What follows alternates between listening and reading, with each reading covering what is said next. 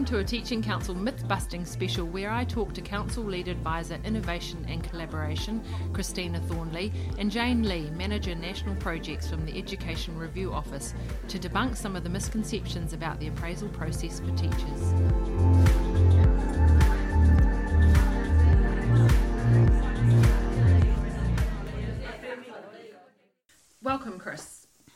Tell us, Chris, why it's important for the council to talk about some of the misunderstandings we're hearing from parts of the profession about appraisal?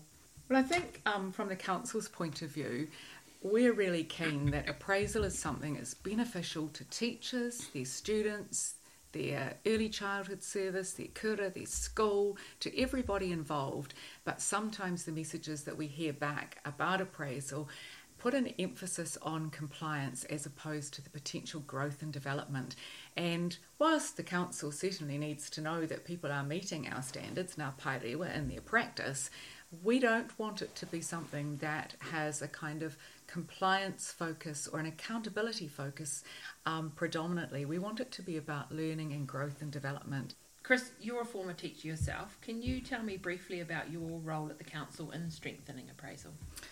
Well, I lead the um, project really around strengthening appraisal, but I do this with lots of other people, facilitators, uh, teachers with whom we collaborate, and of course um, my colleagues across the council. The focus is on professional learning, and so we've had an extensive workshop program in Māori medium and English medium settings. And um, that's been an opportunity for us to learn with and from teachers as we kind of figure out what's the best way for schools and centres and services and kura to um, undertake appraisal and to think about Ngā Paerewa, our standards.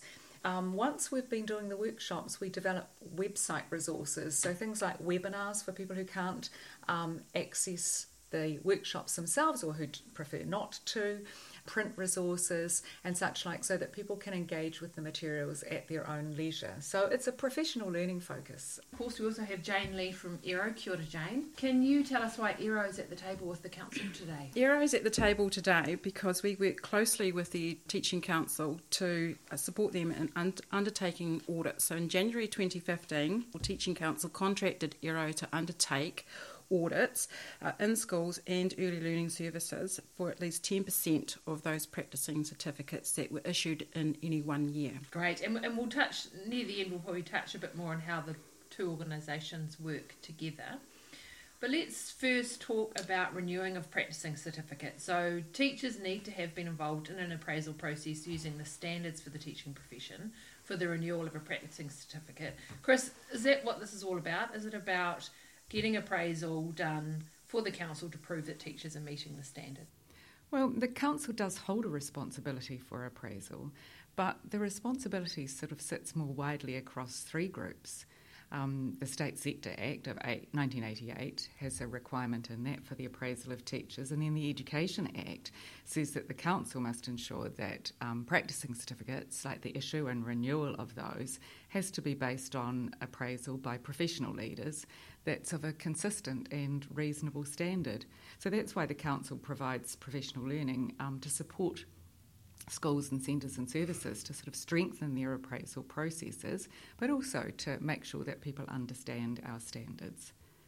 So, additionally to the council, then boards or professional leaders, including principals, tumuaki, managers, they've got the responsibility for ensuring that there's an effective appraisal process in place at their place for all of the people who um, will be appraised. And then finally, there's a responsibility that sits with all teachers and professional leaders holding practicing certificates that they actually participate in that process. So it's a shared responsibility, really, to meet the legal requirements. But we agree with the things that teachers tell us about the potential benefits of appraisal and what appraisal should look like um, when it's strong and effective. And so it becomes an opportunity for people to reflect on their practice, but really to think deeply about the relationship between what they do, the outcomes for their learners, outcomes of well-being, learning, achievement, outcomes for their colleagues, and then the standards. So it's sort of this three part interrogation, if you like, of how does what I do impact on others and how does that fit with the standards? But more than that, how can the standards support me to do my work in a way that's more effective? So, appraisal has um, an evidence base to it, which is why people talk about evidence, and I'm sure we'll talk about that a bit more later. But it also has this strong conversation component because whenever people talk about appraisal, they talk about the value of the relationship and the dialogue with the appraisee and appraiser, and often about that being a two way relationship where both people are growing and learning and thinking about practice. What about then teachers who are listening and saying, well, me or my colleagues, they're fantastic teachers, they're great teachers, actually, they excel. Jane, can you tell me then what are the benefits of appraisal for teachers who are expert teachers, no matter where they are in their career? I think every teacher is improvement focused, and appraisal is part of the process of improvement. So it's allowing them to think deeply about their practice and to have those ongoing conversations with other professional colleagues in relation to improving their practice and improving learning outcomes for children. It's also allowing them to, to lead in that space of appraisal as well. So you might be the expert teacher, but it's also having the opportunity to take some of that, that learning and expertise that you have and sharing that across the appraisal space with other teachers. So what I'm hearing is this isn't this isn't just about an individual going down their pathway. It sounds like a very collaborative affair. Absolutely, we'd see it as a collaborative affair because, because what ERO does look at is how does the appraisal um, within this, the service or the school supports teaching and learning across the school and not just merely for individuals. So we're looking at the practices that supports that reduction in, in disparity and supporting that equity and excellence. The other thing about that that's interesting to me um, is in the workshops we talk about our code, Ngā Tikanga Matatika, and ask people what it actually means to be a member of a profession. And in every workshop, people talk about as a teacher we want to grow, learn, and that the students and young people and children that we work with every year are different from those in the past. And we always have things in our practice that challenge us or that we can see that we could do differently. Um, it's about adaptive expertise. And so, appraisal, if you have the focus as Jane described it, um, and it's rich in conversation that's evidence based, it has the potential to support all of us at any point of our career. So, in terms of meeting the intentions that it's set out to meet, people are probably thinking, okay, what about evidence? How am I proving how I'm doing in terms of appraisal? So, we hear comments all the time from teachers who think they need to collect, they need to keep, they need to show boxes and folders of evidence, and you have these pictures of them lugging this, this stuff around with them. Where's the truth in this understanding of the role in evidence for appraisal?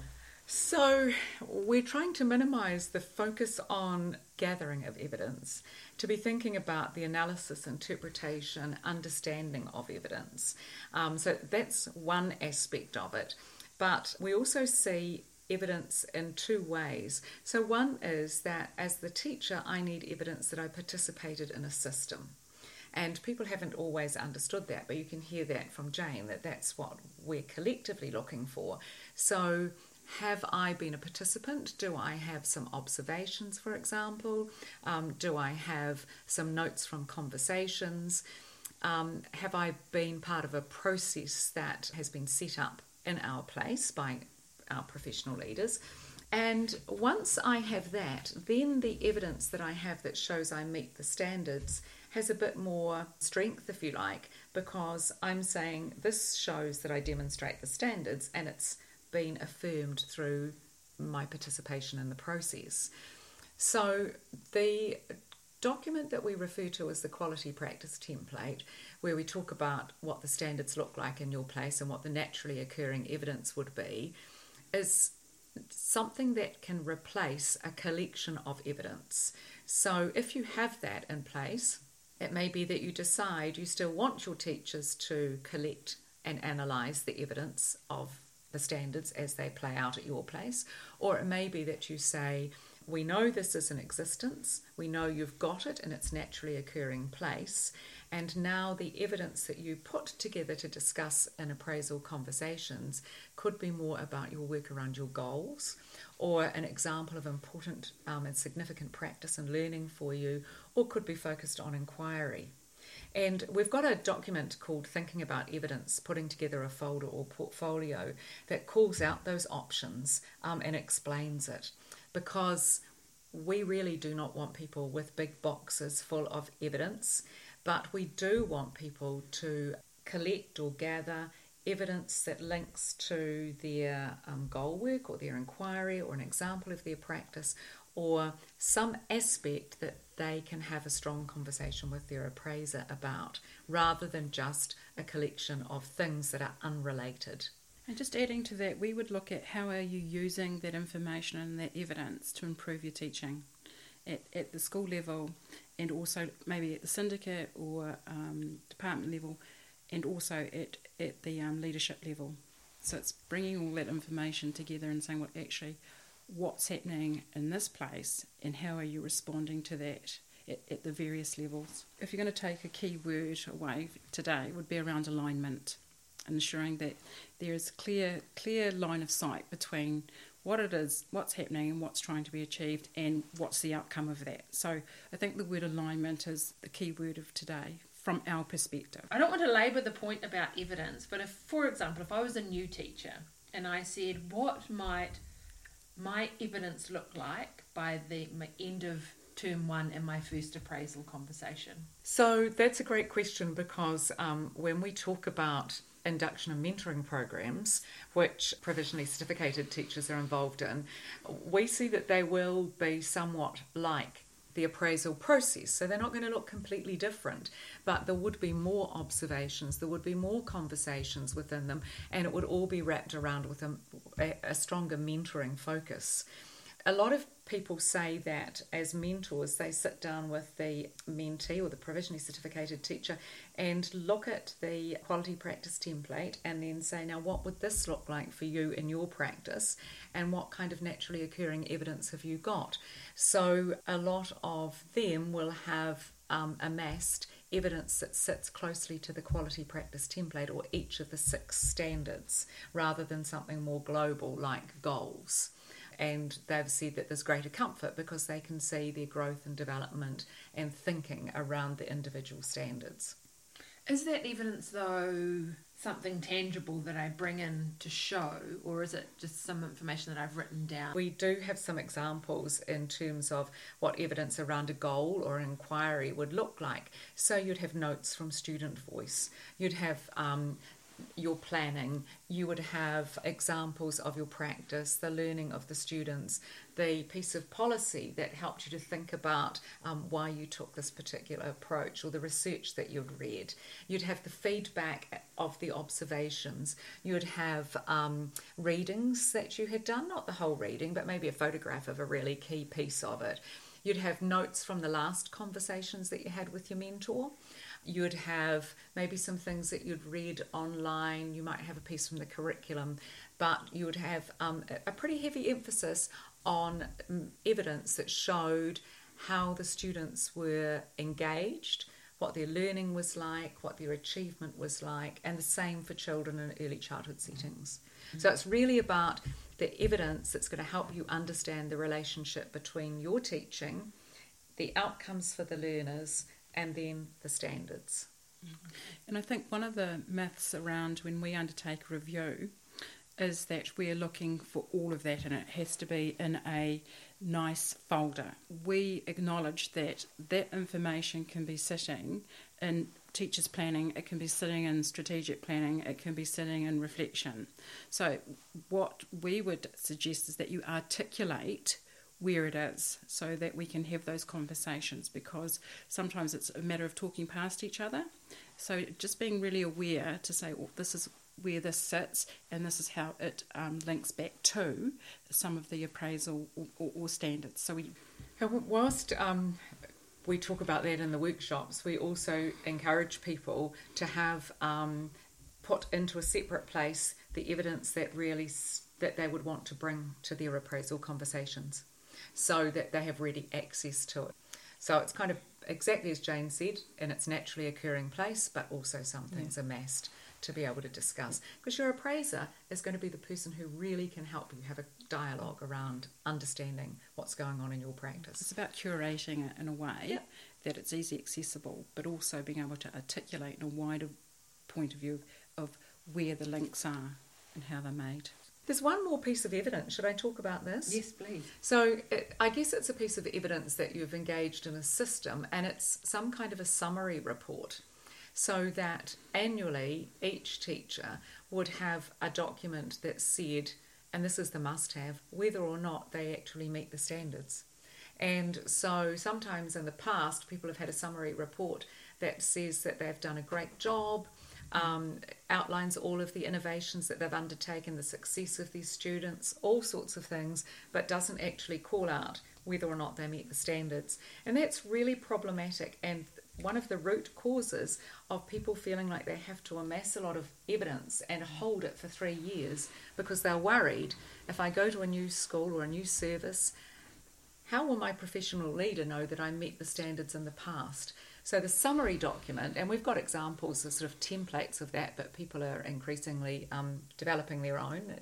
That gives me the assurance that I met the standards in each of those years, and um, that my professional leader has seen this evidence that was discussed, and then I have this summary report.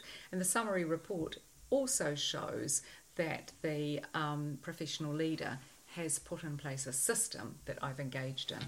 I want to talk about the responsibility of teachers as professionals to self examine the effectiveness of their teaching practice, which is part of appraisal. How about inquiry? Is it correct that every teacher must engage in inquiry?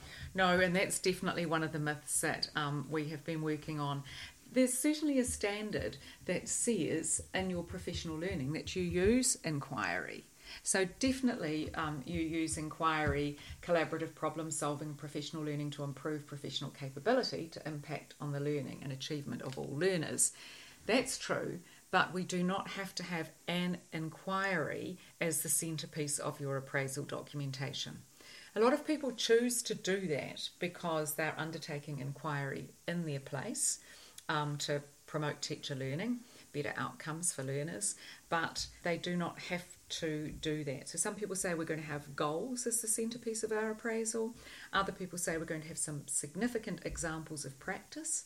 Other people say we're going to have the six individual standards, and each teacher will talk about or be thinking about evidence in relation to those. If you're going to undertake inquiry as the main piece of your appraisal work, we would expect that you would have collectively done the quality practice template or the work around what does the in, do each individual standards look like?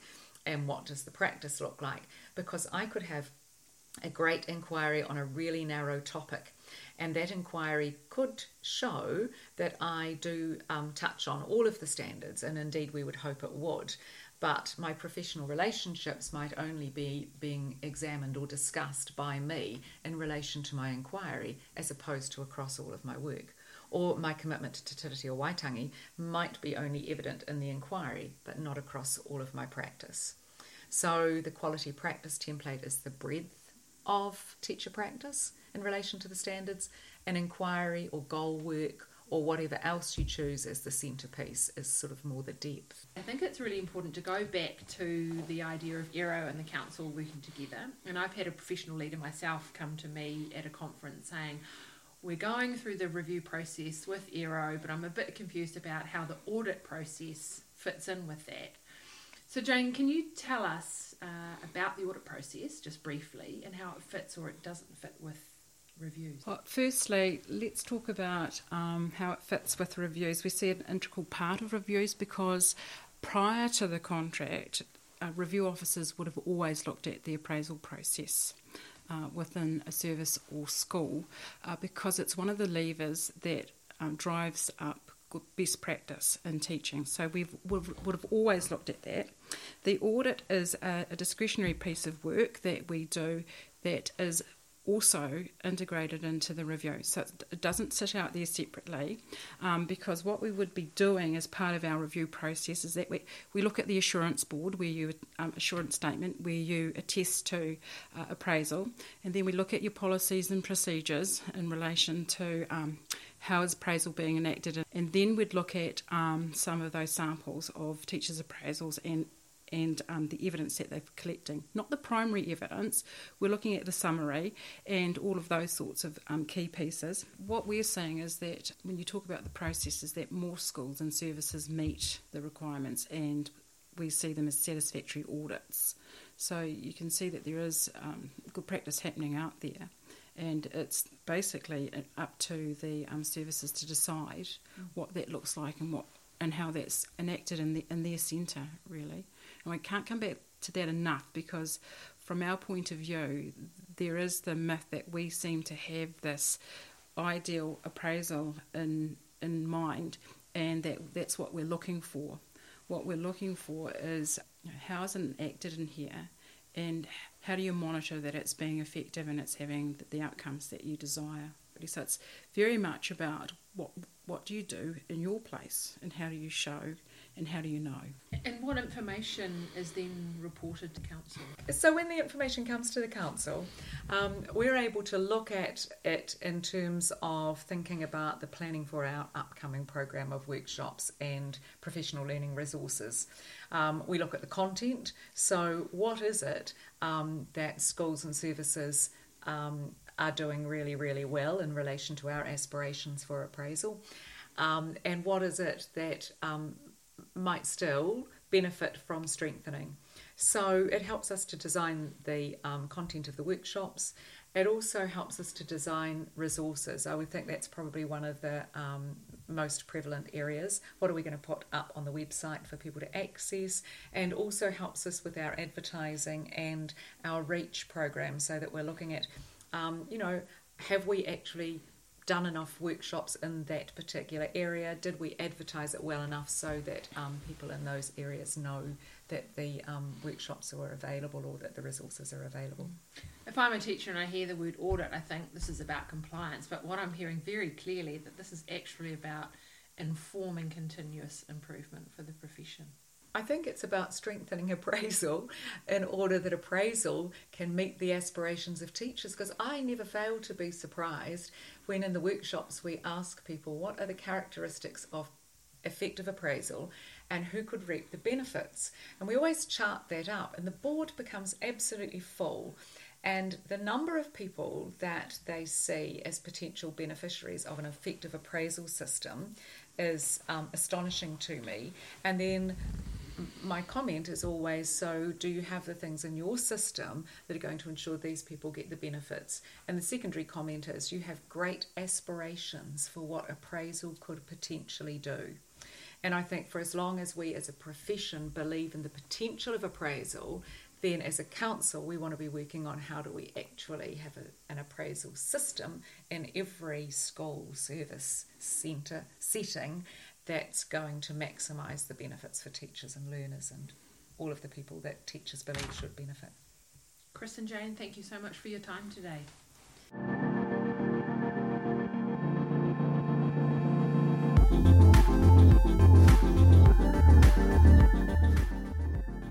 Thanks for listening to this episode of Teaching Today. Is there anything you'd like to have myth busted?